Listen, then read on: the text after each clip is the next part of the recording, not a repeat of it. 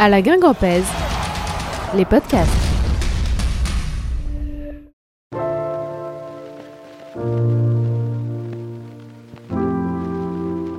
À la Guingampèse, c'est les matchs en direct, les interviews, les débriefs, mais ce sont aussi dès maintenant des podcasts. Certains fidèles de notre précédente aventure les avaient peut-être dévorés, les revoilà, les podcasts Gwengam classiques. Nous remercions chaleureusement Radio Bonheur qui nous a donné l'autorisation de réutiliser tous les épisodes réalisés entre 2019 et 2022. Voici qu'arrivent les épisodes du confinement. Sur nos 12 entretiens réalisés avec des acteurs d'en avant, 7 ont été enregistrés alors que notre planète était sur pause. Numéro 5, comme son numéro l'indiquait, Milovan Sikimic. Humour, accent slave et anecdotes savoureuses. C'est parti.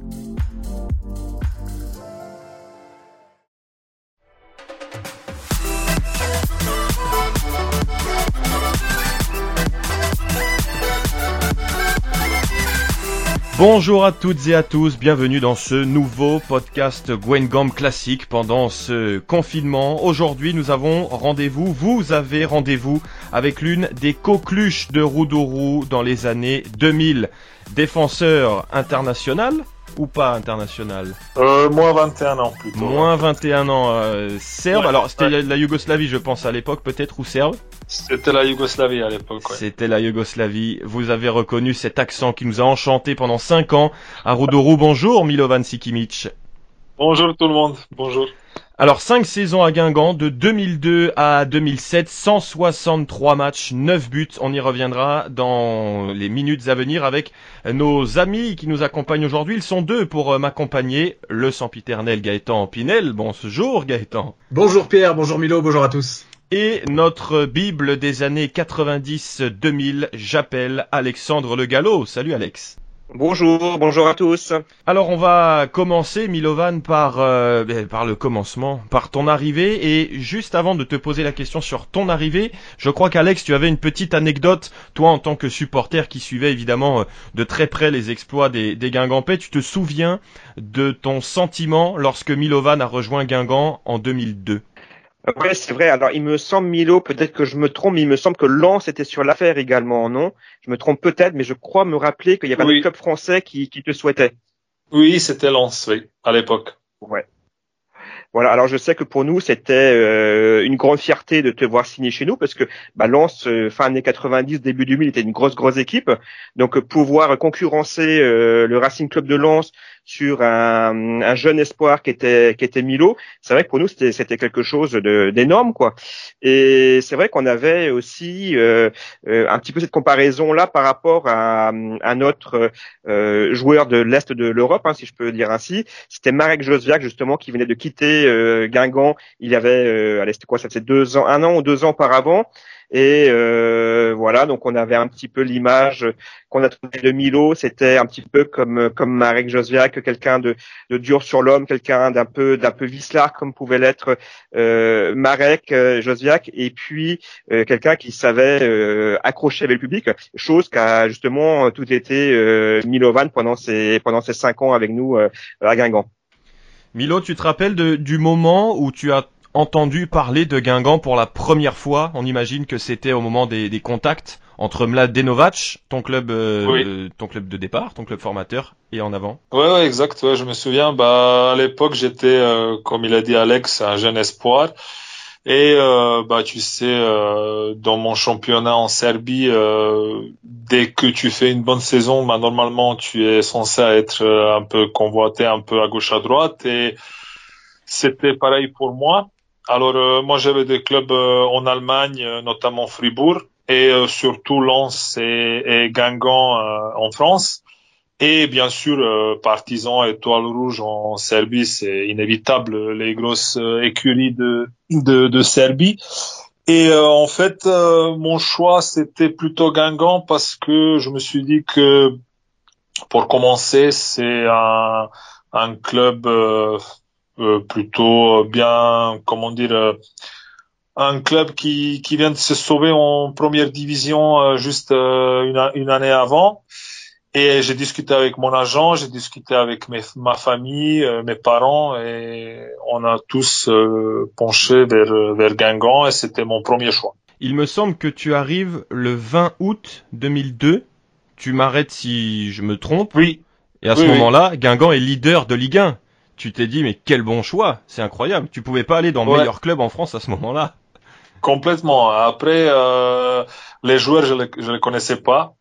Euh, et je pense que c'était là une bonne chose pour moi parce que comme ça, j'avais, euh, entre guillemets, aucun respect. Et dès le premier entraînement, j'ai, j'ai, bah, j'ai joué mon jeu et c'était, c'était une bonne chose parce que j'ai assez rapidement commencé à jouer.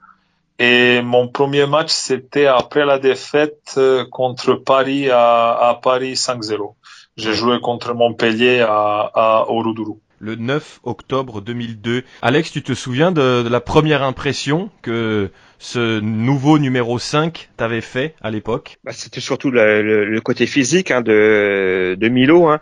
Euh, la, on pourrait presque dire la force tranquille, puisque euh, Milo déjà dégagé, même s'il était très jeune, euh, il n'a pas eu de mal à s'imposer hein, dans l'équipe euh, dans, dans l'équipe de, de Guingamp. En plus, c'était l'équipe qui euh, qui termine qui termine septième. Hein. C'est, c'est la saison où on termine on termine septième au classement. Donc la meilleure saison de Guingamp euh, en Ligue 1. Milovan, une fois qu'il a commencé à jouer, euh, s'est imposé sans souci dans cette équipe euh, guingampaise avec une force certaine, une force sûre. Euh, après, je ne sais pas, je peux lui poser la question, hein, quel est l'attaquant, l'adversaire qui l'a plus impressionné en, parce qu'il y avait des sacrés attaquants quand même euh, en Ligue 1 également à cette époque, mais je pense qu'il n'y a pas beaucoup d'attaquants qui, ont dû, euh, qui dû lui faire peur à, à Milovan. ouais, euh, comme tu le dis, mais euh, honnêtement, il y, y, en a deux qui m'ont qui m'ont pas fait mal, mais qui m'ont impressionné, que j'ai eu du mal à à suivre à l'époque, euh, c'était euh, Djibril Cissé d'Auxerre et surtout euh, Pauletta qui était à Bordeaux et qui était pour moi impressionnant. J'ai honnêtement j'ai eu du mal avec Cissé parce que franchement avec sa sa, sa vitesse et sa force, euh, même moi j'ai j'ai j'ai j'ai vraiment galéré avec. Et sinon les autres c'était plutôt bah, comme tu dis, la force tranquille a fait son, son boulot. Alors, euh, j'ai pas eu beaucoup de soucis, mais avec Cissé, euh, c'était compliqué quand même. Quel est le match que tu retiens de cette saison 2002-2003 qui est folle? On le rappelle euh, avec euh, cette septième place, Guingamp qui finit à, à, à, 3 points de la Ligue des Champions, à 6 points du, du titre. Toi en plus tu, tu joues les, les, les, derniers matchs, cette série folle avec que des victoires. D'ailleurs je regarde euh, quasiment tous tes derniers matchs, tes 8-10 derniers matchs, tu dois avoir 9 victoires et, et un nul. Alors tu, les, tu, tu étais parfois remplaçant mais tu as, tu as été partie prenante de, de, de, de tous ces matchs-là. S'il y en a un qui retient ton attention, ça serait lequel? Ça serait plutôt deux. Alors deux matchs. Allez, deux matchs, allons-y. Mon, premier match, c'est contre Montpellier. Alors c'est forcément hmm. le match qui m'a qui m'a fait découvrir le championnat français et surtout euh, le match qui a montré euh, de quoi je suis capable, surtout aux supporters gangompé.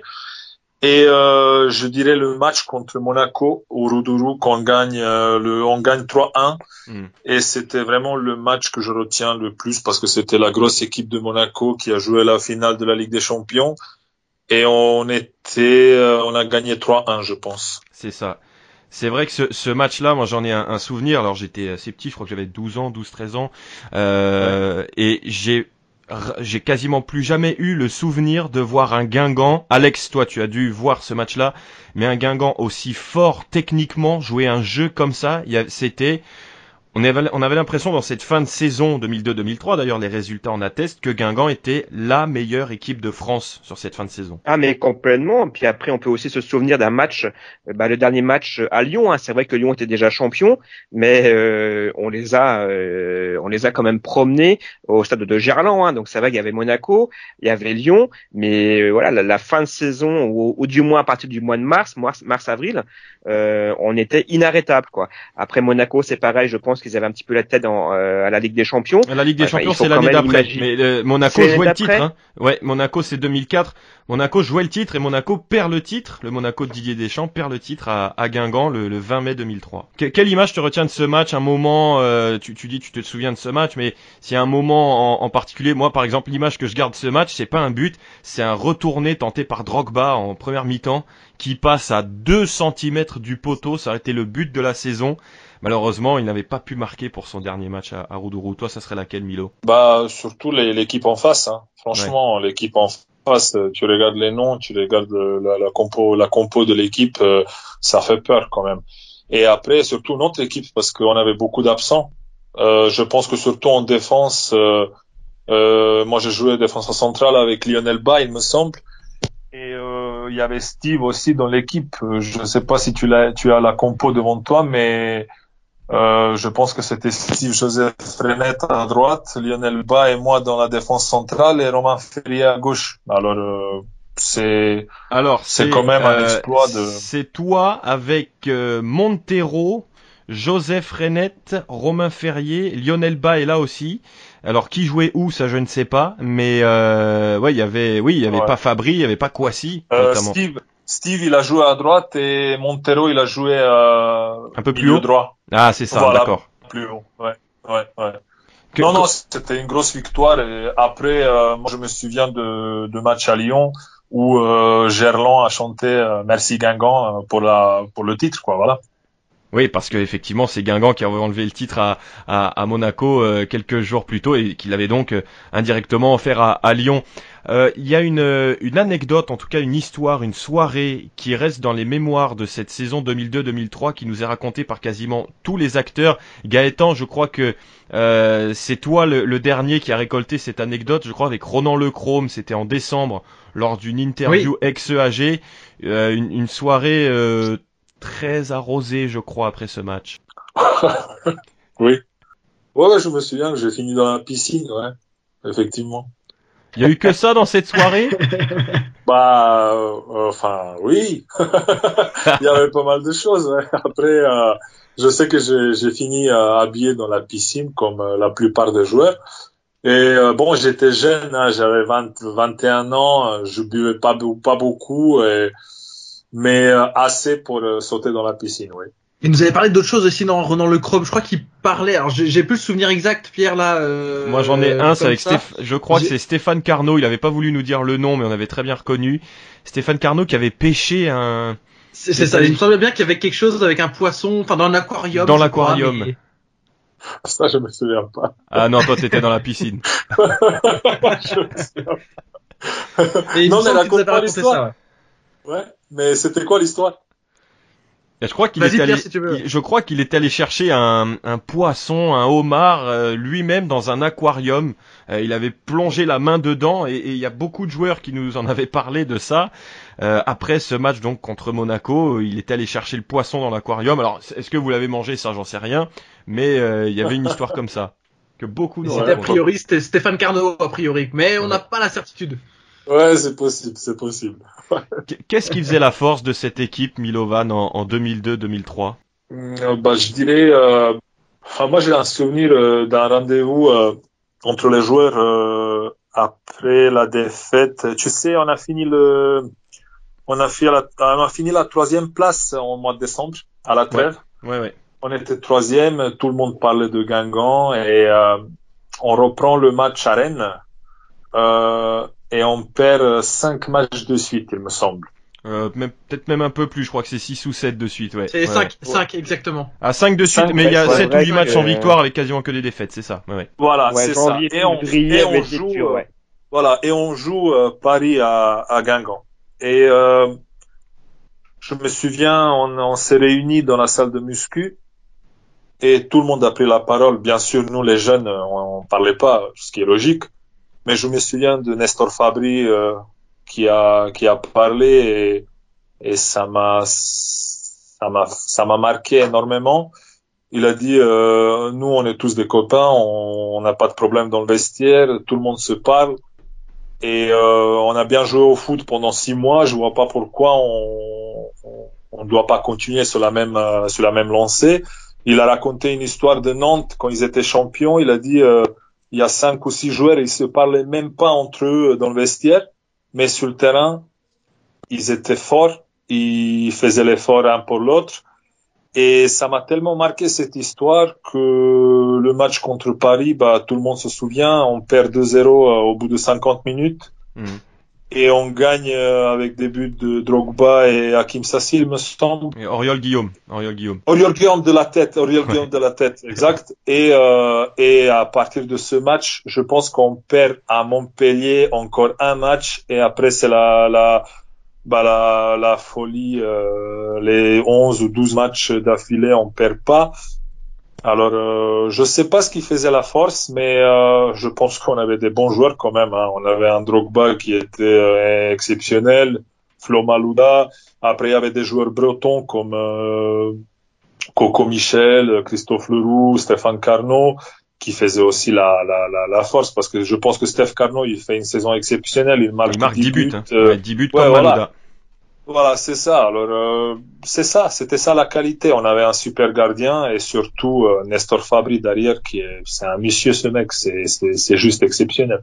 Justement, je voulais revenir parce que on parle beaucoup dans cette saison de Drogba et Malouda, évidemment, mais Nestor Fabri, c'est quand même un, un, un sacré joueur. C'était une icône à, à, Nantes. On rappelle, il faisait partie de l'équipe de l'Argentine finaliste de la Coupe du Monde en, en 1990. C'était sa dernière saison en France. Euh, il était venu euh, faire une dernière pige à, à Guingamp c'est qu'est-ce qu'il t'a appris au-delà évidemment de, de, de, de, ce discours que tu nous as raconté, mais toi en tant que défenseur central, on imagine qu'il t'a prodigué de, de, précieux conseils pour la suite. Et il m'a tout appris. Franchement, euh, tout ce que j'ai appris euh, euh, sur ce poste euh, de défenseur central, c'était euh, grâce à lui.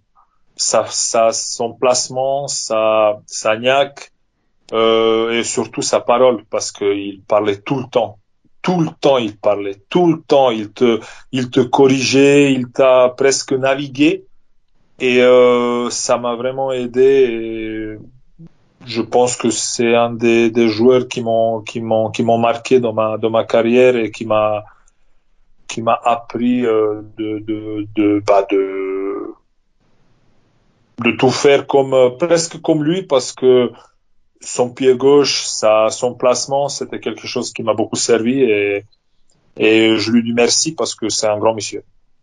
Euh, je voulais revenir, euh, Milo, sur ton arrivée à, à, Guingamp et sur quelque chose dont on se rend compte aujourd'hui et dont on se rendait compte euh, les, les, les, années passées quand on t'a fréquenté un petit peu autour de, de Guingamp, c'est ta maîtrise de la langue française. Euh, toi qui quittais ton pays, j'imagine, pour la première fois, comment est-ce que tu as appris le français?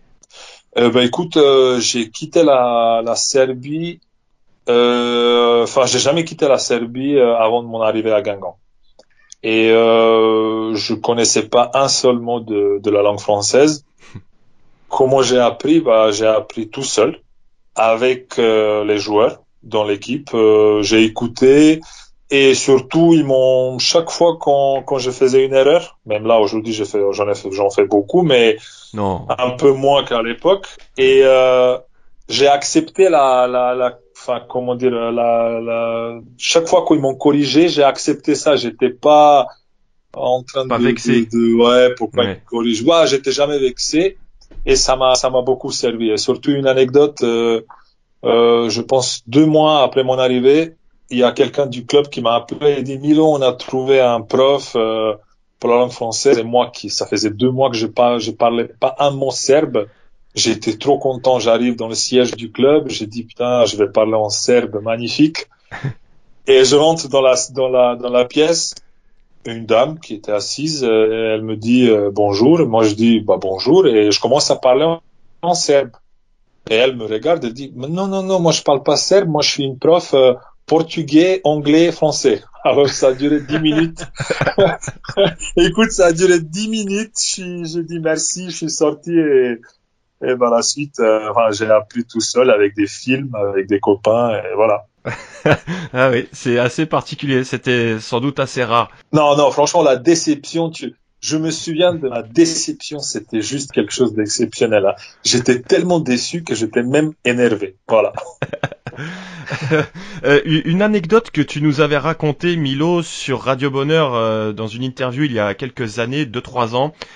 Je, je crois me souvenir d'un de dîner au pluriel chez un certain Didier Drogba. Ouais, complètement, ouais. ouais.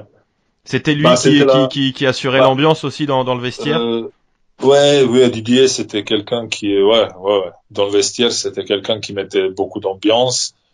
Et euh, après, c'était aussi plus facile parce qu'il faisait une grosse saison. Alors, euh, euh, mais je pense que son caractère fait aussi que c'est quelqu'un de joyeux, c'est quelqu'un qui qui aime bouger, qui aime euh, rigoler et tout. Et c'était euh, et c'était surtout la première personne qui m'a invité. Euh, euh, de manger chez, chez, chez lui. Voilà.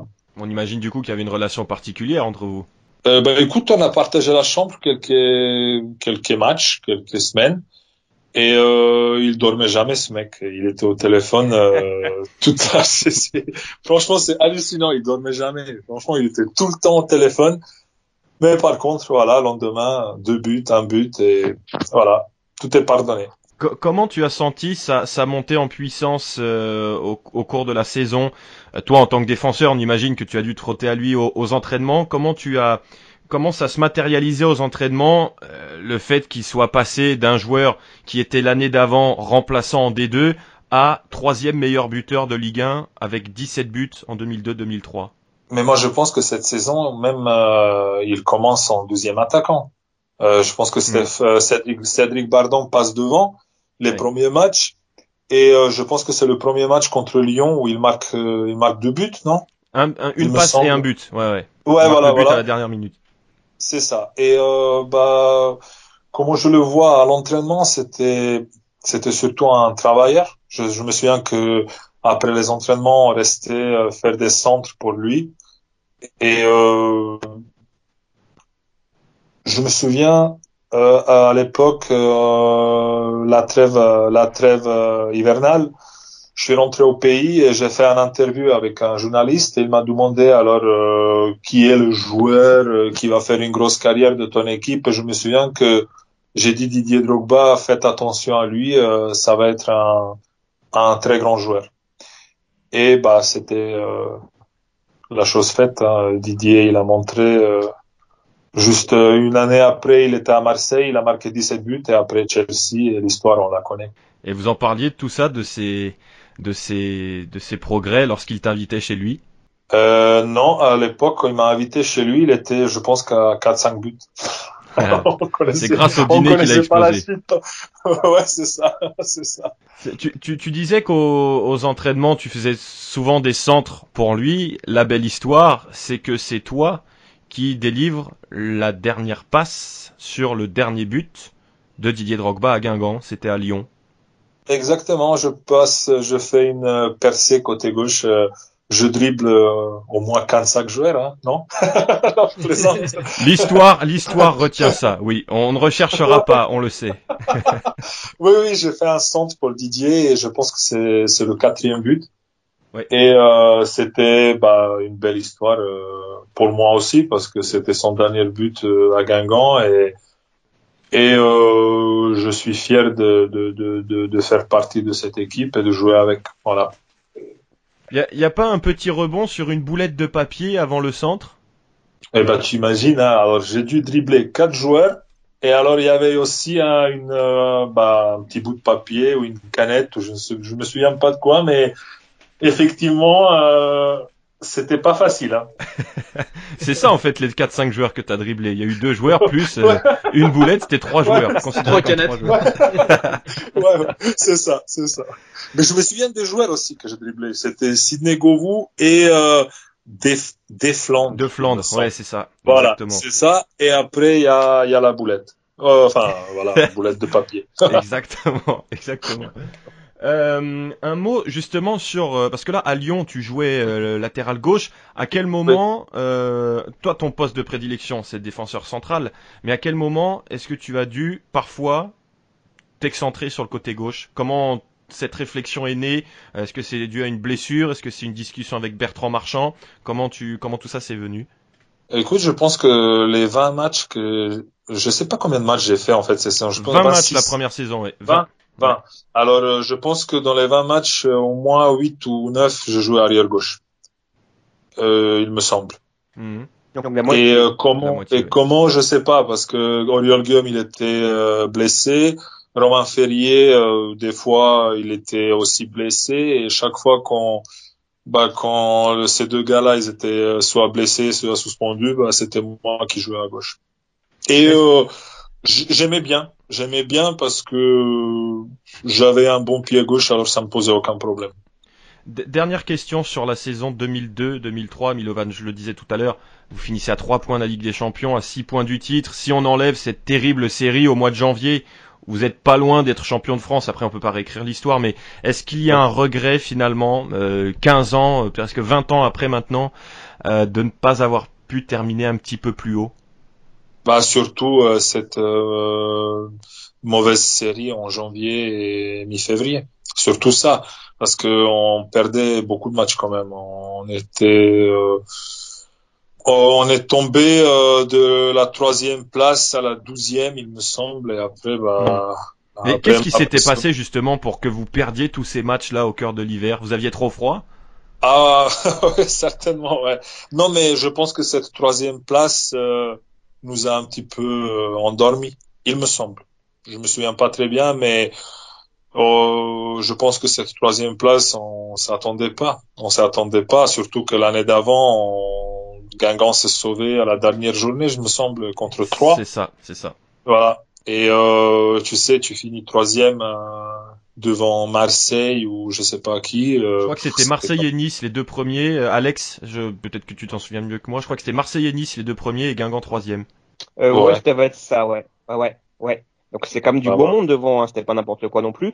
Et je voudrais signaler quand même que euh, Guingamp termine donc sixième à, à combien de points de, de, de Lyon déjà? À 6 points de Lyon. Septième à 6 points de Lyon. Mais il y avait quand même des, des grosses grosses équipes. Hein. C'est vrai que ceux qui nous, ceux qui suivent Guingamp depuis seulement quelques années, ne se rendent pas forcément compte. Mais euh, euh, cette saison-là, euh, il y avait des, des, des grosses grosses équipes, notamment Lyon. Je pense notamment, à, on parlait de Lens tout à l'heure, euh, des équipes comme Lens, euh, Paris Saint-Germain avec Ronaldinho.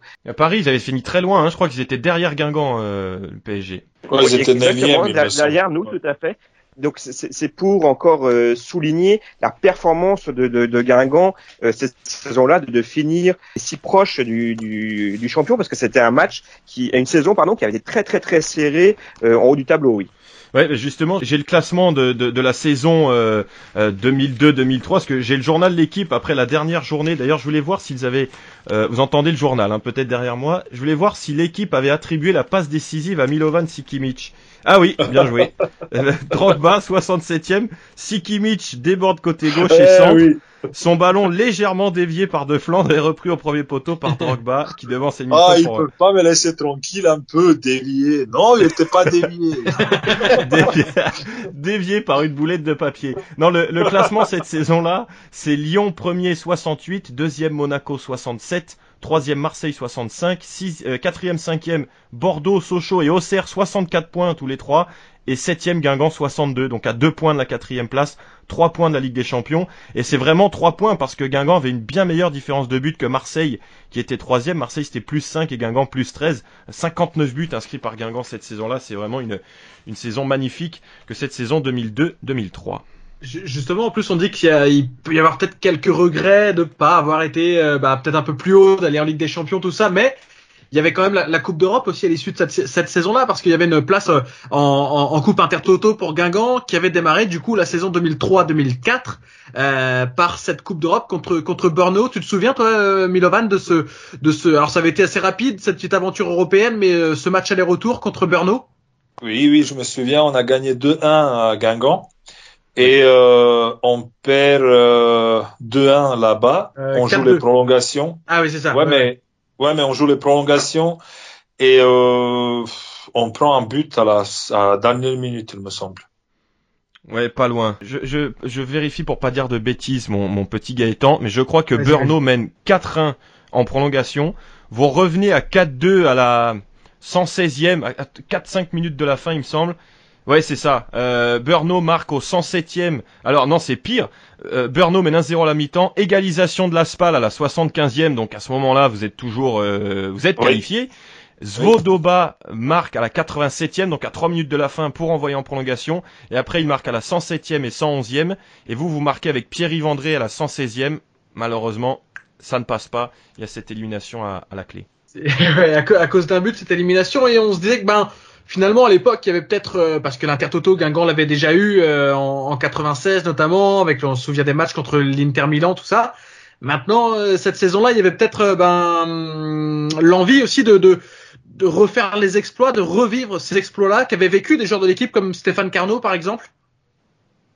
Oui oui effectivement. Effectivement mais ouf, cette saison j'ai du mal hein. franchement elle m'a elle m'a elle m'a marqué j'ai du mal à, à, à, à, digérer cette saison parce que tout le monde se souvient que cette saison-là on descend en, Ligue 2 et et euh, je pense que le dernier match à, Marseille, mais on avait une grosse équipe, je pense. On avait une bonne équipe et je ne sais pas ce qui s'est passé. C'est peut-être aussi euh, le fait de, de, finir septième la saison précédente qui qui nous a un petit peu euh, endormi ou on se voit être trop beau, je sais pas, je sais pas.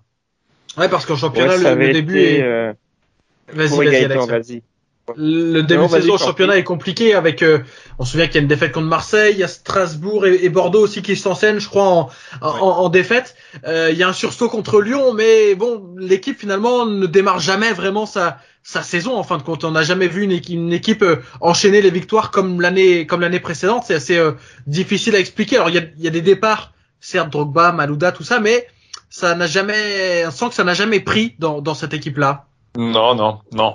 Bah non, euh, effectivement, il y a des départs qui ont qui ont été effectués comme Drogba, Malouda, Nestor Fabri.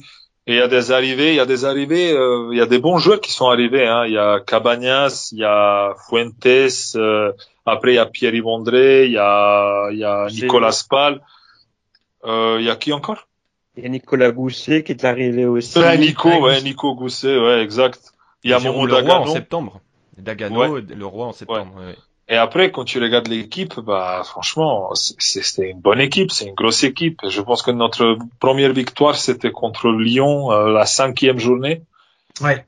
Et euh, on a fait un match nul contre Rennes à Rennes. Euh, après, euh, à un moment donné, on s'en sort. On a fait une, une petite série, euh, euh, mais les derniers matchs contre Nice, surtout contre Nice à la maison, où il nous, il nous suffit de gagner pour aller à Marseille en claquette. Et eh ben finalement, on perd contre Nice 2-1 et à Marseille, bah, l'histoire, on la connaît. Hein. Ouais, euh, Alex, toi, tu, tu avais suivi de, de, très près. Gaëtan, je sais pas si toi, tu te souviens euh, de, de, de cette saison-là en tant que supporter. C'est vrai que j'étais j'étais tout jeune, mais je m'en souviens quand même en, en, en, partie et notamment d'un match. Je pense que Milo s'en souvient aussi. C'était le match de son premier but. Je sais pas si tu te souviens, Milovan, euh, ton premier but à, à Guingamp. Ouais, ouais, je me souviens contre Toulouse, euh, c'était mon anniversaire. Ah ben en plus, voilà. Et, c'est vrai que moi, bon, je me souviens de cette saison comme ça et notamment de ce match. En fait, c'est vrai que quand on parle de la saison 2003-2004, c'est euh, c'est ce match-là, moi, qui me vient à l'esprit. J'y étais, je, je, me souviens bien. Et euh, effectivement, ouais, t'avais marqué. On a, on a Guingamp avait gagné un 0 hein, ce, ce jour-là contre. C'était contre Toulouse, ouais, effectivement. Je me demande même si Sylvain Didot, actuel entraîneur de Guingamp, ne jouait pas à Toulouse. Il était entré en jeu. Il était entré, en jeu, ce, ce jour-là. Ouais. Ouais, il était à Toulouse, ouais. C'est vrai qu'on a tous un, souvenir d'un match. Euh, toi, Milo, tu dis que c'est contre Nice, effectivement, que, que, que le, le, le, maintien s'est joué. Il y a eu plein de matchs à domicile en fin de saison qui auraient pu permettre de, de basculer définitivement du bon côté. Alex, toi, est-ce que tu en retiens un plus qu'un autre? Non, pas spécialement, parce que c'était euh, une saison qui, en tant que supporter, hein, était, euh, moi, m'a fait, m'a fait pas mal souffrir. Euh, ça avait commencé par Brno justement, parce qu'on parlait de, de, tout à l'heure de cette équipe tchèque, hein, parce que c'est, ça se trouve en République tchèque. Euh, je vais pas dire qu'on prenait ce match-là pour une formalité, mais presque.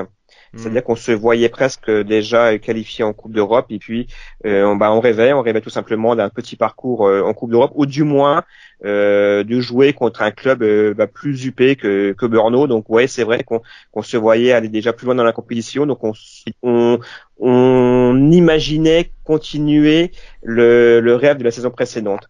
Et puis bah, finalement, alors je pense que même que ce match, ou du moins cette confrontation aller-retour, est à mmh. l'image de la saison. Ça veut dire que il y avait du un peu bon, du moyen, mais aussi ben où rien n'y allait n'allait bien. C'est-à-dire que euh, paradoxe de la saison précédente où euh, ben, tout était parfait où euh, c'était n'importe ce que Guingamp réalise ça fonctionnait. Et ben cette saison-là justement c'était tout le contraire. Ça veut dire que tout ce qu'on tentait ben on le loupait rien ne fonctionnait. Voilà le, le, brin de chance qu'on a vu la saison précédente.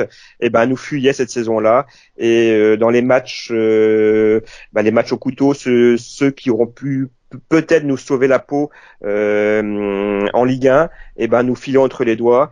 Et oui, il y a eu pas mal de matchs comme ça. J'ai pas forcément. Il y en a un, par contre, c'est l'inverse. C'est le Guingamp, le Guingamp Montpellier le, le 4-3 là qui était totalement fou. Je crois que Guingamp était même mené 3 2-0. Enfin 2-0. Ouais, c'est ça, 2-0. Il y avait deux buts d'écart, j'allais dire 3-1 mais c'est 2-0 et Guingamp renverse le match avec un, un triplé de Leroy, c'était peut-être ce, ce match-là euh, c'était peut-être celui-là en fin de compte qui aurait pu euh, tout déclencher dans la fin de saison parce que c'était euh, à, à, une dizaine de matchs de, de la fin. Et en fin de compte, derrière, euh, je pense qu'il y a un match qui fait très mal derrière. C'est le Guingamp Auxerre quelques semaines ah, plus tard qui, je pensais à celui-là, ouais. qui, qui voilà, qui, qui, qui vient un petit peu griller les ailes de Guingamp, quoi. Oui, avec ce, ce, cette erreur, pour ceux qui ne s'en souviennent pas, c'est un match contre Auxerre qui était une très grosse équipe euh, à l'époque avec les, les Cissé, les Boomsong, etc. Et puis euh, Guingamp qui mène difficilement 2-1, mais qui était quand même allé s'arracher pour euh, pour, pour euh, gagner ce match. Et puis dans les arrêts de jeu, il y a une passe en retrait de Chérény qui passe sous le pied de Lechrome et qui termine en corner.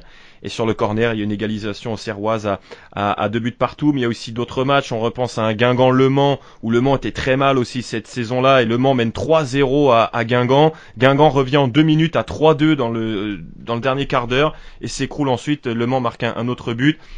Il y a eu effectivement le, le Guingamp-Nice, voilà, beaucoup, beaucoup d'occasions euh, manquées. On se souvient d'un Guingamp-Metz aussi, à un but partout, un match en retard où Dagano manque un penalty dans les dix dernières minutes. Moi, il y a une question que je me pose, Milovan, c'est que euh, sur ces deux saisons-là de, de, Ligue 1, tes deux seules saisons de Ligue 1 avec Guingamp, l'entraîneur c'était Bertrand Marchand. Euh, quelle analyse avoir du parcours de Bertrand Marchand à Guingamp, sachant que sur la première saison, vous claquez la plus belle saison de l'histoire d'en avant et vous descendez l'année d'après. Qu'est-ce qu'il a perdu, si jamais il a perdu quelque chose entre ces deux saisons-là, au-delà des joueurs? Ouais. Bah écoute, euh, déjà c'est c'est le coach qui m'a fait venir en France euh, et qui a montré aussi euh, qu'il était capable avec euh, une une équipe de Guingamp de finir quand même dans le haut du tableau. Après la douzième année, je pense vraiment que cette année-là où on a fini septième, on sait pas comment dire. Je pense qu'on s'est vu trop beau. Je pense. C'est mm. mon sentiment. Mais tout le monde, hein, tout le monde. Je parle de, des dirigeants, je parle des joueurs, je parle des même des supporters peut-être aussi parce que tu sais hein, quand tu es habitué à gagner et quand quand ça commence mal bah euh, forcément on se, on se pose des questions on se je pense que tout le monde euh, à sa part de responsabilité. Surtout que quand tu regardes l'équipe euh, de, de, en avant, surtout cette deuxième année en Ligue 1, ma deuxième année en Ligue 1, c'était quand même une, une grosse équipe. Maintenant, pourquoi ça n'a pas fonctionné? Je pense que moi, comme joueur, euh, on avait euh, nos occasions pour se pour se maintenir, comme tu l'as dit, là, les matchs à domicile surtout contre Auxerre, contre Nice, contre Mont on n'a pas gagné. Euh, je pense que bah la la, la, la, réponse est là en fait. Voilà. Hmm. Le, le match contre Nice, c'est ton pire souvenir avec Guingamp? Le match contre Nice, j'ai une image en tête. On mène 1-0. Tout se passe bien. Franchement, tout se passe bien. On joue bien. On a des occasions. Il n'y a aucun problème. Et je me souviens de cette image euh, de je pense que c'était Sami Traoré qui marque un but de la tête. Ouais. Et franchement, cette image, elle m'a, elle, elle m'a, elle m'a, elle m'a scotché. Moi, je pense que ce match-là, j'étais sur le banc. Et je vois cette balle qui, qui, qui rentre dans les, dans le but. Et là, j'ai dit, putain, là, c'est, c'est quelque chose euh, de très mal qui va se passer. Parce que je sais pas pourquoi, mais quand j'ai vu ce but-là, j'ai dit, c'est, c'est pas bon. Et après, bah, le match a fini 2-1 pour Nice et, Et j'ai joué ce match à, à Marseille. Et depuis ce jour-là, franchement, je peux te dire que j'aime pas Marseille. voilà. Pourquoi? Non, non, vraiment, vraiment, j'aime pas Marseille. Voilà. C'est, c'est, c'est, c'est le club en France que j'aime moi. Voilà. Après, c'est certainement à cause de cette euh, défaite et ce souvenir euh, qui m'a marqué. Je me souviens, j'étais assis sous le sur le terrain après le match euh, contre le poteau et j'ai pleuré et franchement, je j'ai eu du mal. Vraiment, j'ai eu du mal. Mais les Marseillais ont fait quelque chose pour que tu ne les aimes pas ou c'est juste ce simple souvenir de la descente qui, euh, qui, qui, qui, qui, fait que ce club euh, n'existe plus euh, à tes yeux? Exactement, c'est ça. Marseille n'a rien fait, hein, franchement. Mmh. Euh, c'était ce stade, ce, ce, ces supporters, c'est ce match en fait en lui-même où on n'était pas ridicule. Hein. On prend deux buts, c'est Steve Marley qui marque des buts, mais on était bien dans ce match. On, on était, on n'était pas, on est venu pour se maintenir. Et on avait euh, un jeu. On est, je pense que c'était Farid Talawi qui marque un but. Oui. Mais c'était pas suffisant et, et, je me souviens de cette image euh, sur le terrain où j'ai pleuré quoi. Voilà, c'était, j'étais, j'étais vraiment, vraiment, vraiment blessé. Est-ce que Didier Drogba était venu te voir? Je pense qu'il est venu nous voir tous, mais je me souviens qu'il il était venu me voir et mais ça, voilà, je je le voyais pas en fait. J'ai regardé à travers lui. Franchement, j'étais dégoûté, dégoûté. Comment ça se passe? Comment on, comment on arrive à remonter ce, ce, ce genre d'épreuve? Combien de temps ça prend à, à, se faire une raison, à savoir qu'on quitte la Ligue 1 pour la Ligue 2 Comment ça se passe euh, dans, dans, dans les têtes? Bah, tu te rends pas compte en fait.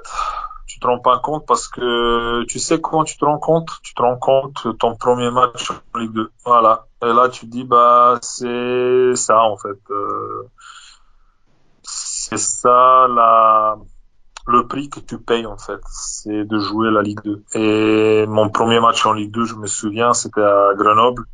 Et c'est là où j'ai compris que ça va être très très difficile et très très dur. Ouais, parce qu'en plus la saison, la première saison de Ligue 2, quand, quand vous descendez, elle démarre aussi euh, mal. Il y, a, y a trois défaites pour pour démarrer, 4-2 à Grenoble, il y a une défaite dans le derby contre Brest. Tu dis que finalement, euh, après une super saison en 2002-2003, tout est en train de s'écrouler hum, semaine après semaine et, et que ça s'arrête plus à ce moment-là? Ouais, bah surtout que euh, on avait aussi une bonne équipe pour la Ligue 2. On avait des joueurs de Ligue 1 mais tu vas à Grenoble, euh, tu prends quatre buts, euh, tu te poses des questions quand même. Après, tu joues le derby contre Brest, tu perds 2-1 ou 2-0, je sais pas. Et après, tu vas à Sedan, tu vas à Sedan, tu prends trois buts. Là, tu te dis, mais en fait, euh, tu, tu, te poses des questions. Surtout moi qui connaissais pas le championnat de Ligue 2. Je dis, il y a, y, a, y a, vraiment un problème.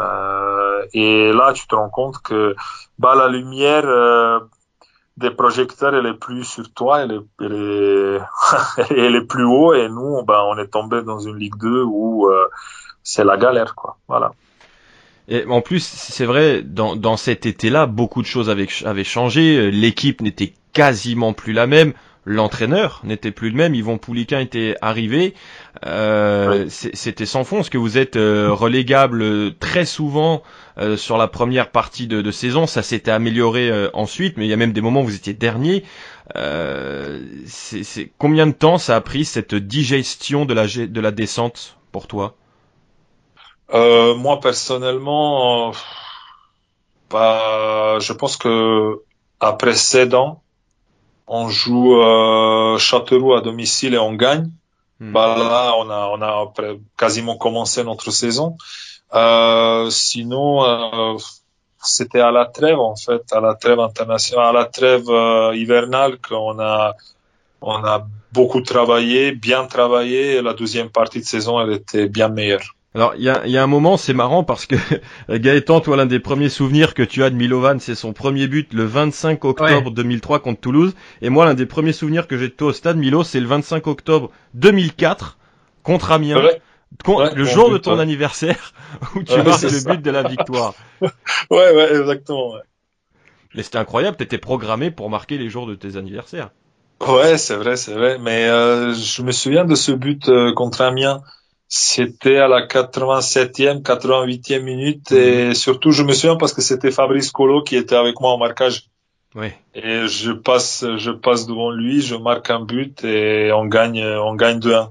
On gagne 2-1. C'est vrai que ce match, il est, il est un petit peu fou parce qu'il y avait 0-0 à la mi-temps. D'ailleurs, je me souviens, il y avait une grève du Cop Rouge ce jour-là pendant 10 minutes. Il n'y avait pas eu d'encouragement. Moi, c'était la première fois que je voyais ça à Guingamp. C'était, j'avais trouvé ça horrible. Et je crois qu'il protestait contre les matchs de, du, lundi imposés par Eurosport, le, diffuseur de l'époque. Euh, Guingamp a beaucoup d'occasions justement pendant cette période où il n'y a pas de bruit. C'est Chérény qui marque un but d'un boulet de canon euh, au bout de deux minutes en, en première en seconde période. C'est Colo qui égalise pour Amiens dans le dernier quart d'heure, et c'est toi qui marques le but euh, de, de, de, la victoire.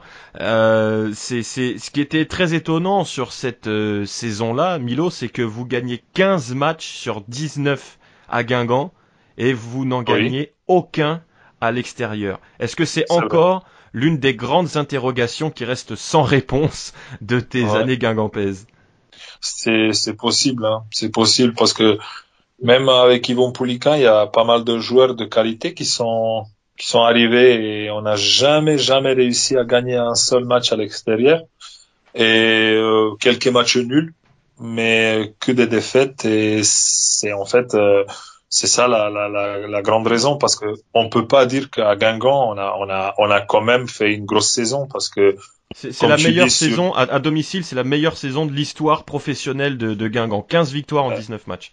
Eh ben voilà, je pense qu'on a une défaite et trois matchs nuls. Je crois qu'il y a deux défaites, Gaëtan. Toi, tu es très collé là-dessus. Je crois qu'il y a Brest et Troyes comme défaite. Il y a Brest et ouais, c'est ça, Brest et Troyes. Il y a un nul contre euh, Lorient et un nul contre. Bonne question pour le nul. Ouais, c'est ça, c'est Lorient, un partout. Ouais. Il y a Lorient, mais alors là, du coup, ça nous fait 15 victoires, un nul de défaite. Il doit y avoir un autre nul, je ne sais pas où. Attendez, je reprends le euh, ah, il y a non, il y a une défaite contre Dijon aussi, 1-0. Ah oui, en début de saison, en septembre, c'est vrai. Ouais, mais c'était incroyable cette force parce qu'en plus, je me souviens, à la fin de saison, le tarif maison c'était 3-1. À chaque match, il y avait 3-1. Euh, est-ce que dans le, dans le vestiaire vous en parliez de ça? Est-ce qu'il y avait un traumatisme à l'extérieur? Vous sentiez une impuissance? Je me souviens d'un match à Dijon où vous menez un 0 euh, et vous vous faites reprendre à 20 secondes de la fin. On avait l'impression qu'il y avait une malédiction sur vous à l'extérieur. Même nous, moi j'écoutais les matchs à la radio, vous meniez très souvent au score et on se disait à chaque fois non mais ils vont prendre un but et on va faire match nul. Est-ce que vous dans l'équipe aussi vous vous disiez ça? Si si, quand tu es dans une série comme ça, malheureusement, tu, tu, même si tu marques un but, euh, en fait, euh, tu te laisses aller et tu attends que, que tu encaisses le but parce que tu sais que ça va, ça va finir comme ça. Et on n'a jamais réussi à, à, à, à tenir euh, quand, quand on était, quand on avait un score favorable.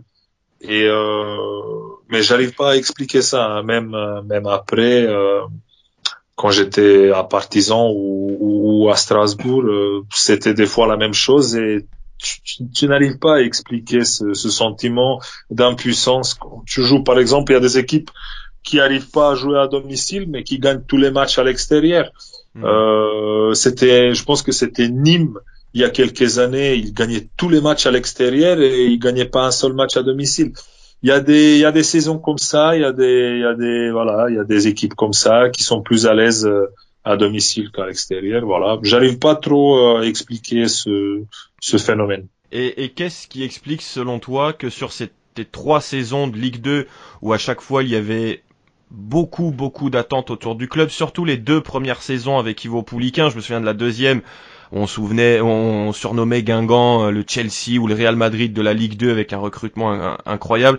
Comment tu expliques si jamais tu peux l'expliquer ça aussi, que vous n'ayez jamais réussi à jouer la montée, mais jamais, il n'y a, même pas d'espoir de jouer la montée, vous, vous démarriez toujours très mal les saisons. Qu'est-ce qui se passait pour euh, pour que ce, groupe-là, ce club-là, s'enlise en, en, Ligue 2 bah, Je me souviens la deuxième année, la deuxième année de Yvon Pouliquin, dans un journal, il y avait qui avait écrit les Galacticos de Ligue 2.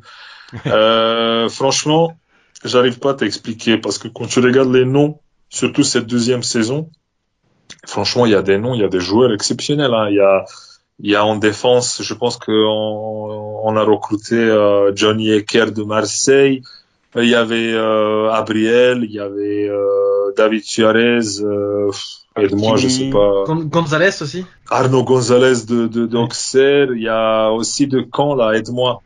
Vatier. Vatier. Euh, Vatier, ouais, Cyril Vatier. Il y a, il y a des joueurs qui, qui, dans les clubs euh, précédents, ont fait des grosses saisons. Et à Guingamp, ça n'a pas trop marché. Voilà. Ouais, c'est vrai que c'est des joueurs qui faisaient partie presque des, en tout cas des joueurs de Ligue 2 qui faisaient partie des meilleurs joueurs de leur équipe, ouais. C'est vrai. Voilà, c'est ça. Surtout Cyril que- Vatier. Ah, c'est ce que j'allais Ouais, dire. Vatier, il marquait beaucoup de buts à Caen, lui. et puis Vatier, quand il arrivait ouais. à Guingamp. euh, Su- Suarez, deux, deux ans avant, il est meilleur buteur de Ligue 2 avec Toulouse.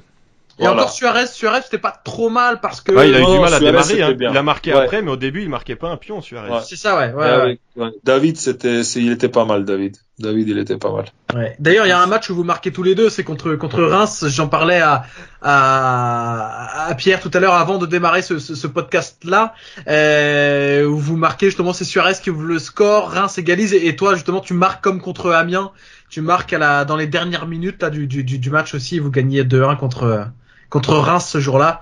Euh, je crois que c'était en 2006 par là. euh, 2006. Ouais, mais tu, veux- tu veux que je te dise quoi? Je marque souvent dans les, les buts décisifs, Ouais. dans les dernières minutes, quoi. C'est vrai. Soit dans les dernières minutes, soit le jour de ton anniversaire. Ouais, c'est Ouais, ouais, euh, J'ai j'ai une question à te poser, euh, à vous poser.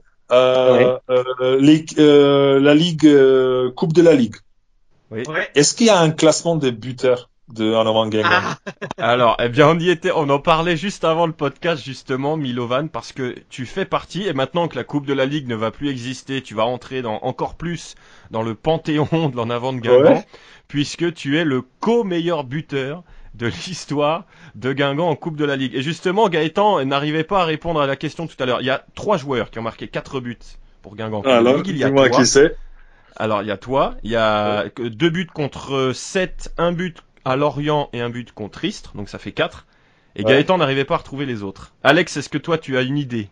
Non, je vois pas la première Sachant que c'est pas n'importe qui comme joueur, hein. il y en a un notamment, c'est euh, c'est top ça. niveau.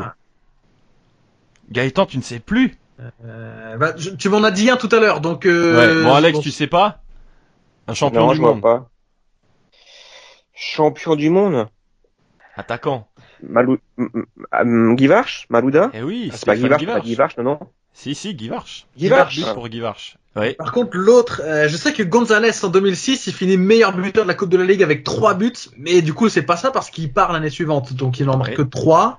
L'autre c'est un Euh, attaquant. Et un petit peu un plus loin dans... Il a joué à Guingamp après Milovan. Il n'a pas connu Milovan à... Euh, à Guingamp. euh, je vais retrouver ça. Euh, tuc, tuc, Il joue aujourd'hui en Angleterre.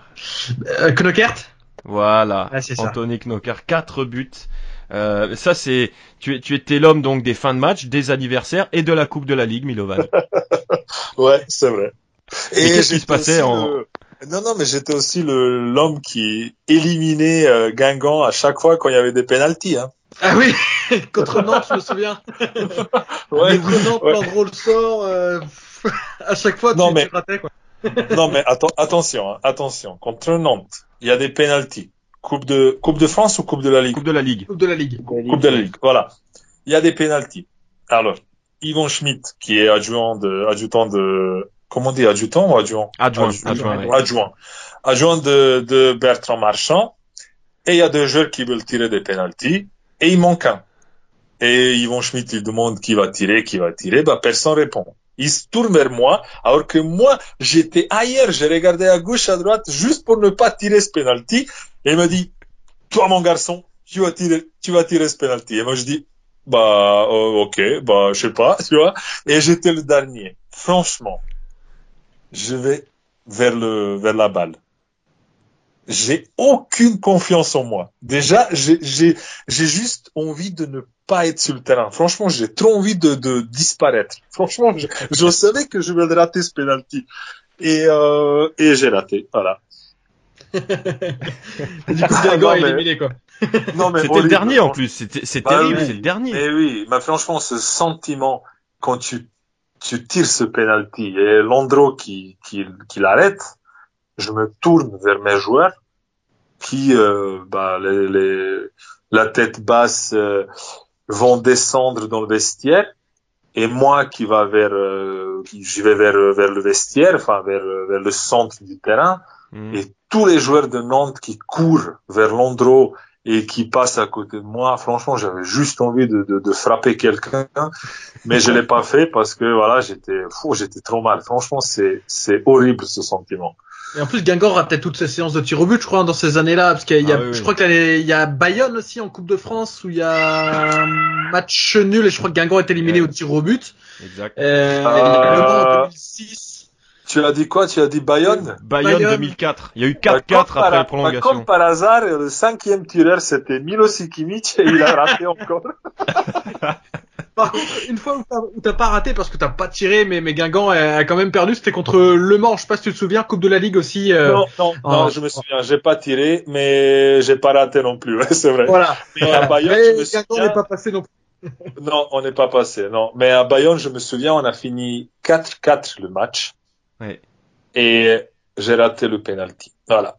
Voilà. Mais est-ce que là, tu étais volontaire pour aller le tirer? Ah, là, j'étais, j'étais, j'étais volontaire parce que je voulais marquer ce but par rapport à ma, mon raté euh, contre Nantes. Et, euh, Donc que tu le veuilles ou non, tu loupes. Voilà, autant dire que contre Nantes, j'ai pas mal tiré, mais c'était un gardien assez exceptionnel qui, qui a arrêté ce penalty. À Bayonne, j'ai tiré comme une bouse. Voilà, franchement, c'était horrible. Alex, je crois que tu as une petite anecdote aussi toi en tant que supporter avec euh, Milovan. Bon, tu en as plusieurs, mais je crois une qui concerne un, un drapeau. Ouais, je pense que Milovan, tu tu t'en souviens quand tu avais confectionné un joli tifo euh, à ton nom euh, avec un- le drapeau euh, serbe et un message serbe. Oui, je me souviens de ça. et J'étais juste, euh, franchement, je savais pas ce qui, ce qui va, ce qui va se passer parce que c'était un match à domicile et je sors et euh, c'était écrit euh, en serbe euh, avec mon surnom serbe euh, que je suis un maître et euh, c'était un moment assez particulier pour moi avec mon drapeau et avec une photo de moi. Et j'ai cette photo euh, dans mon dans ma, ma collection euh, parce que ma maman elle a elle a gardé tous mes toutes les photos, toutes les euh, tu sais des journaux là des, des de la presse. où il y avait il y a, archives, voilà ouais. voilà la presse, les articles et tout ça et il y a cette photo aussi que j'ai gardée euh, et c'était quelque chose d'exceptionnel quand même. C'était Siki, Sikima Mayostre, non, je sais pas si la prononciation est bonne. Sikima Maestore, c'est Sikima, tu es un maître, voilà. Et Alors, est-ce que vous avez trouvé, Alex, vous avez trouvé quelqu'un qui parlait le serbe Ah, on l'avait Guingamp sur, finalement euh, sur euh, non, on l'avait fait sur Internet, hein, forcément. On avait fait la traduction sur Internet, où nous avions fait des recherches. C'est pas moi spécialement qui avait fait la recherche, mais euh, je me rappelle que qu'on voulait justement quelque chose d'un peu spécifique et euh, que hum, qui puisse être compris spécifiquement justement par euh, par Milo, quoi. Ouais, ouais, moi j'ai bien compris, ouais.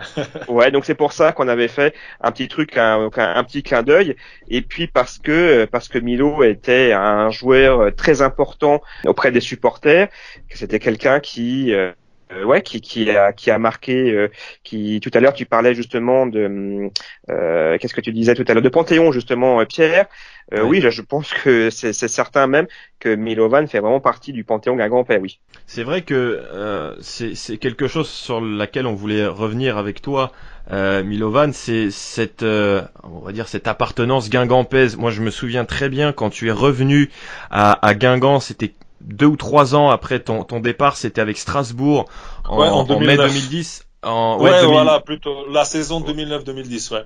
Ouais, où, où Guingamp et Strasbourg descendent. C'est l'un des tout derniers matchs de la saison. Je crois qu'il devait rester trois matchs après celui-là. Oui. Mais c'était un match terriblement important.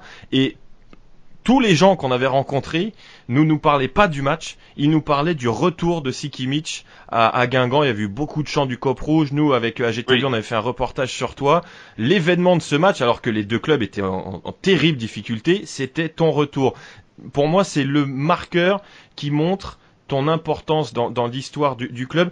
Comment tu as, entre guillemets, cultivé ça? Comment c'est arrivé, ça, cette fusion entre toi et le public? Honnêtement, moi je pense que c'est plutôt parce que tu sais, tu peux pas tricher euh, avec des supporters. Moi, je suis certain que euh, tout ce qui se passe sur le terrain, les gens qui, qui, qui regardent le match, qui aiment ce club, qui, qui connaissent le football.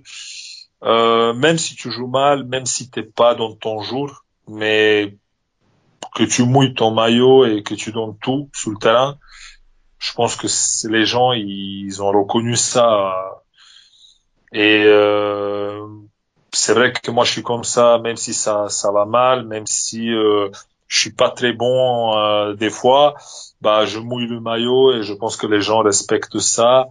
Et aussi parce que tu sais, pour moi, si quelqu'un me demande un, un autogramme ou une photo ou qui s'arrête pour discuter un petit peu avec moi, moi j'ai jamais refusé euh, personne et je pense que ça joue aussi. Euh, après, c'est moi, c'est ma personnalité, je suis comme ça et j'ai pas changé depuis et j'essaye toujours de, de, de, répondre à, à tout le monde. Euh, c'est peut-être pour ça que, que j'ai laissé une trace euh, dans ce club euh, magnifique. Voilà. D'ailleurs, pour revenir là-dessus, quand on parle de toi à Guingamp, on ne dit pas c'est qui Mitch, mais Milo.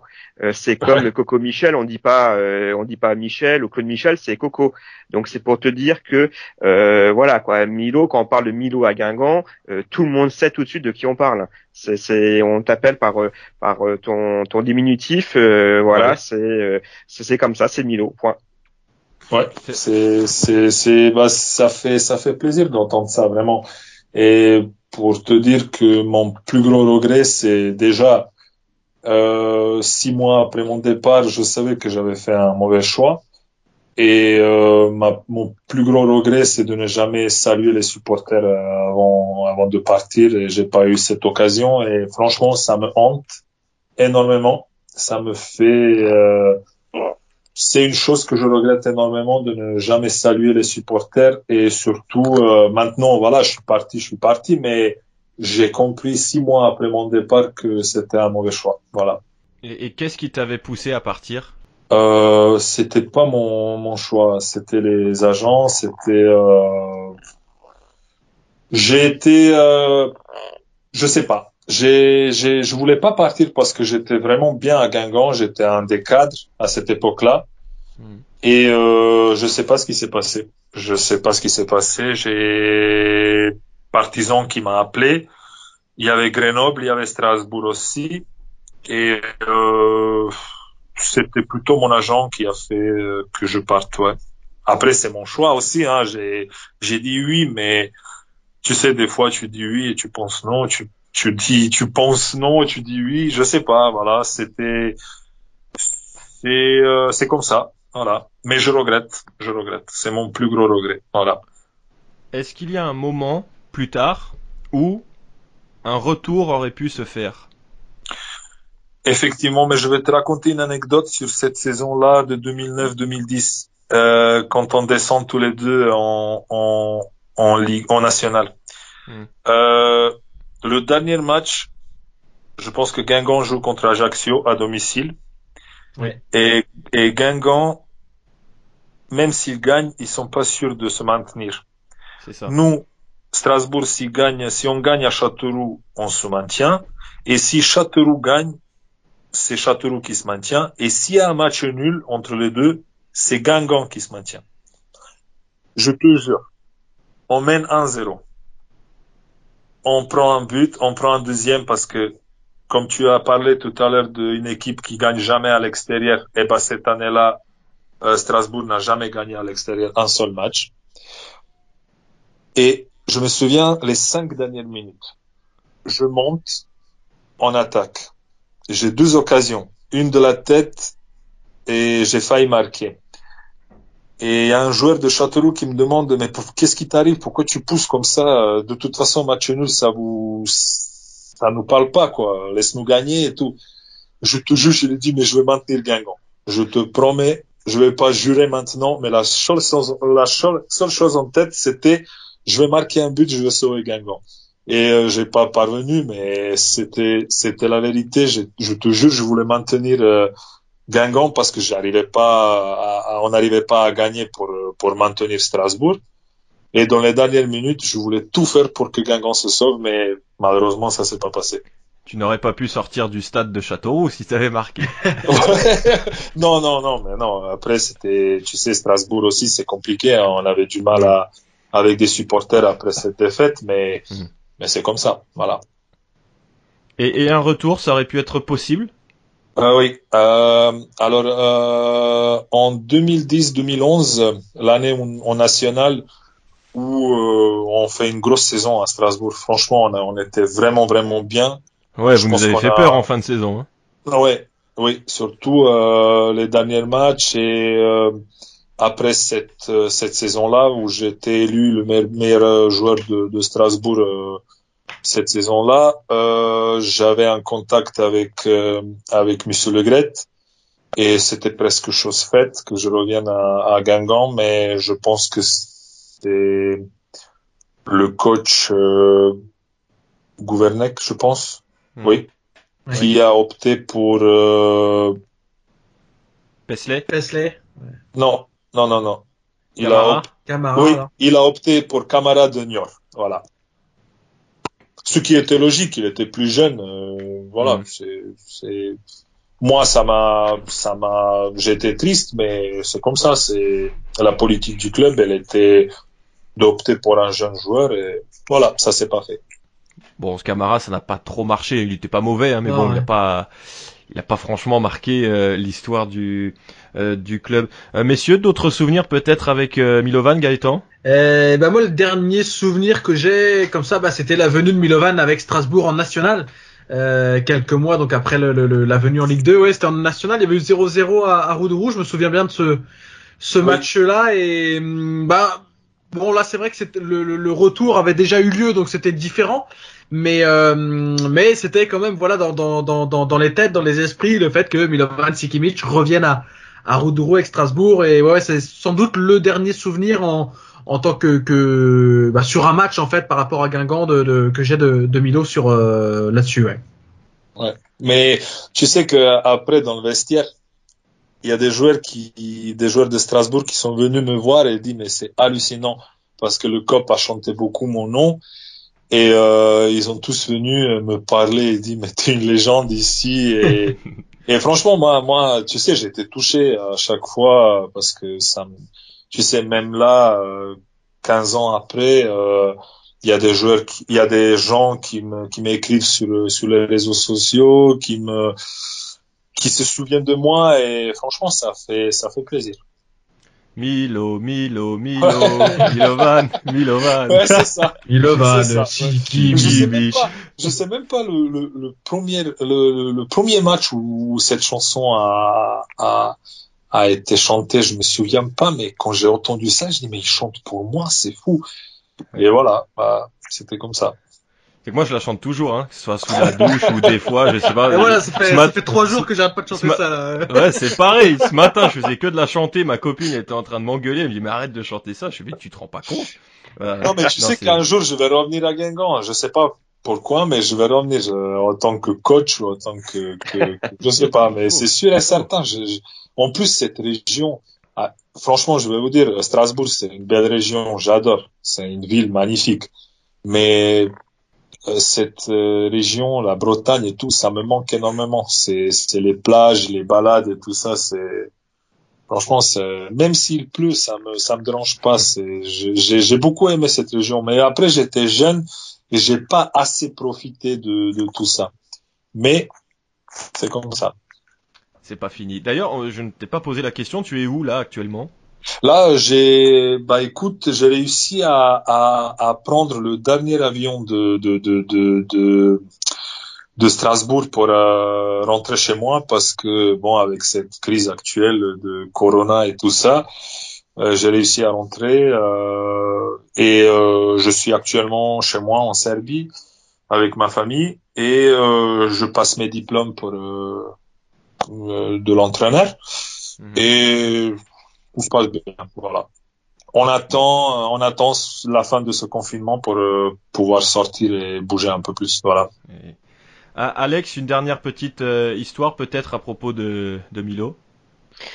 Alors Milo, la, moi, ce qui m'avait surpris chez Milo, c'est lorsqu'il y avait eu Strasbourg-Guingamp. Je me rappelle, c'était en décembre 2009. C'était juste avant Noël. C'était le 20 ou 21 décembre. J'avais été à Strasbourg et j'avais pris contact justement avec Milo à travers les réseaux sociaux en lui disant disant bah voilà je vais à Strasbourg euh, bah voilà je serais content de, te revoir. Et euh, je crois que c'est la veille du match puisque j'étais parti plusieurs jours à Strasbourg. La veille du match j'étais dans un dans un restaurant à midi. Et donc j'avais laissé mon numéro de téléphone. Et là mon téléphone euh, sonne. Et je décroche. Et c'était Milo qui m'avait appelé en me disant bah écoute on se voit après le match et puis euh, voilà, je me rappelle, j'étais très très surpris parce que je ne m'attendais déjà pas qu'il, enfin, je m'attendais très peu en tout cas qu'il qu me répondent, mais en plus m'appeler pour me dire ça, c'est quelque chose qui m'avait vraiment vraiment touché et même surpris parce que c'est c'est c'est rare en fin de compte et il n'était pas obligé de le faire. Et il a fait, donc euh, voilà, je me rappelle que j'avais eu très très froid parce qu'il faisait extrêmement euh, extrêmement froid à Strasbourg. Je me rappelle qu'il y avait un thermomètre euh, sur l'une des tribunes du, du, du stade et qui indiquait moins 15 degrés. Donc c'est pour dire comment il faisait vraiment très très froid mais j'avais quand même vu euh, Milo euh, après le match, j'étais j'étais ravi quoi. Donc voilà, pour moi c'était c'était ça, c'est ça Milo tout simplement. Et autre chose où je voudrais rebondir, c'est que en écoutant là euh, Milo pendant bah, pendant une heure, une heure et un quart, il y a deux choses qui m'ont frappé, c'est la joie de quand Milo nous raconte justement la saison, euh, bah, sa première saison à Guingamp où tout euh, tout allait bien. Et euh, à côté de ça justement en parallèle c'est la tristesse dans sa voix, la souffrance quand il quand il nous raconte, quand il nous parle des saisons suivantes où ça s'est un peu bien moins passé. Et justement ça m'a un petit peu ça m'a un peu saisi de ressentir euh, cette, cette, cette souffrance-là, cette tristesse euh, de, de, de, de, la part de Milo, parce que on ressent à travers, à travers lui bah, tout ce qu'on nous nous avons ressenti en tant que supporters, c'est-à-dire euh, ben le, vivre une période comme ça, c'est vrai que c'est pas facile quand on est supporter, hein, comme ce qu'on a vécu là dernièrement avec la descente de Guingamp à nouveau en, en, en Ligue 2. Euh, voilà, c'est de, de, de, sentir comment il était, euh, comment il s'est imposé dans, dans, dans, le club et comment il vivait ça vraiment euh, à fond. Et c'est vrai que c'est très touchant d'entendre de l'entendre parler ainsi, ouais. Ouais, merci. C'est entier. Voilà. Merci. Moi, ce qui m'impressionne, c'est ta, ta, mémoire sur les, euh, les, différents événements sur lesquels on a pu revenir, te souvenir des matchs et des actions, des buts, etc. Impressionné, impressionné. ouais, mais moi, je me souviens de tous mes matchs à Guingamp. Tout, un par un. Je peux te raconter tout ce que tu veux. Euh, je me souviens de tous les matchs. Après, pour te dire, je me souviens de tous mes matchs dans presque ma toute toute ma carrière, voilà. Mais j'ai parce que j'ai c'est ma passion, le foot c'est ma passion et franchement, quand je parle avec des joueurs et quand on discute des matchs et quand quelqu'un me dit ouais mais je me souviens pas, je ne comprends pas comment il se souvient pas? Moi, je me souviens de tous mes matchs. Voilà. Et justement, s'il y en a un à Guingamp que tu aimerais revivre, tu nous as parlé du Guingamp Monaco de 2003 tout à l'heure. Euh, par exemple en Ligue 2, parce que j'imagine que s'il y a un match que tu aimerais revivre, ce serait le, le, le Guingamp Monaco euh, en 2002-2003. Tu peux en choisir un autre, mais par exemple en Ligue 2, ces trois années de Ligue 2 là, est-ce qu'il y en a un qui t'a plus marqué? Tous les matchs contre Brest, euh, j'ai beaucoup aimé parce que j'ai un score positif euh, avec Brest et c'est important pour moi parce que je sais que on n'aime pas trop les Brestois. Et euh, par contre, de l'autre côté, les matchs contre l'Orient, c'était gentil, c'était un derby, mais c'était gentil, tu vois. C'est, je voyais hmm. pas ça comme un derby, mais contre Brest, euh, je me souviens que c'était pas mal et j'ai pas mal de victoires aussi contre Brest. Voilà. La, la plus fameuse, c'est celle à Brest, le, le, le, le 3 buts à 2.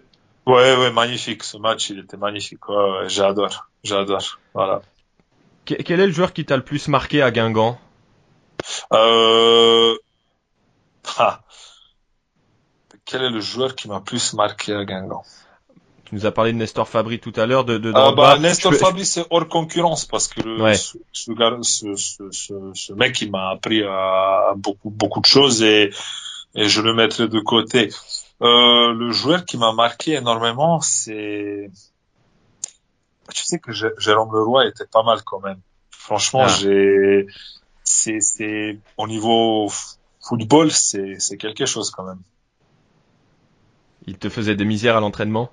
Pas du tout. Pas du tout. Euh, euh, le joueur qui faisait la misère à l'entraînement, c'était Farid Talaoui. Lui, il aimait bien faire la misère à tout le monde. Mais après, dommage qu'il n'a pas réussi à, à percer un peu plus dans, dans le monde pro. Mais c'est vrai qu'il était, il avait des, du potentiel quand même. Dernière question pour moi, Milo. Quelle est l'anecdote, une anecdote que tu n'as pas racontée dans ce podcast, voire même jamais racontée sur tes années guingampaises? Euh, la première anecdote, enfin le, le, le- mon arrivée à Guingamp, je suis arrivé un jeudi ou vendredi, je pense, et l'équipe partait à Bordeaux. Et euh, après ce match contre Bordeaux, je pense qu'il y avait un trêve international. Oui. Euh, et moi, je parlais pas mon français, et j'étais en face de, du bar de Coco Michel. Je pense qu'il y avait un, il y avait un petit hôtel. Ouais. Et euh, j'avais le repas de, du matin, le repas de midi, le repas de soir, de- du soir, samedi. Et dimanche, tout était fermé. Et honnêtement, je me souviens pas, mais je pense que j'avais pas d'argent avec moi. J'avais pas encore mon salaire, j'avais pas un rond sur moi. Et j'ai pas mangé, j'ai mangé des, des, des céréales pendant deux jours. Voilà, parce que parce que le, le, le restaurant était fermé euh, lundi, euh, dimanche et lundi. Et je me souviens de ça. J'étais, je dis mais c'est fou quand même. À la maison, j'avais à manger. Je suis venu en France dans un monde meilleur, mais j'ai pas à manger. Et ça m'a marqué. et, et- et je me souviens de ça. C'était, j'ai raconté ça 15 ans ou 20 ans après à ma maman, et je te jure, elle a lâché une larme. Elle dit, mais mon fils, il n'a pas mangé pendant deux jours. Et j'ai jamais raconté cette, cette anecdote, mais je te jure que c'est vrai. Et je me souviens, mardi, à l'entraînement, le matin, il y a quelqu'un qui est venu me chercher pour me déposer à l'entraînement. Je suis entré dans la salle de, de salle de café, là où on, où on pouvait boire notre café et tout ça, et il y avait des madeleines. J'en ai mangé cinq. Il y a un joueur qui est entré dans le dans le dans le dans la salle et dit mais qu'est-ce que tu fais? Il y a un entraînement et tout.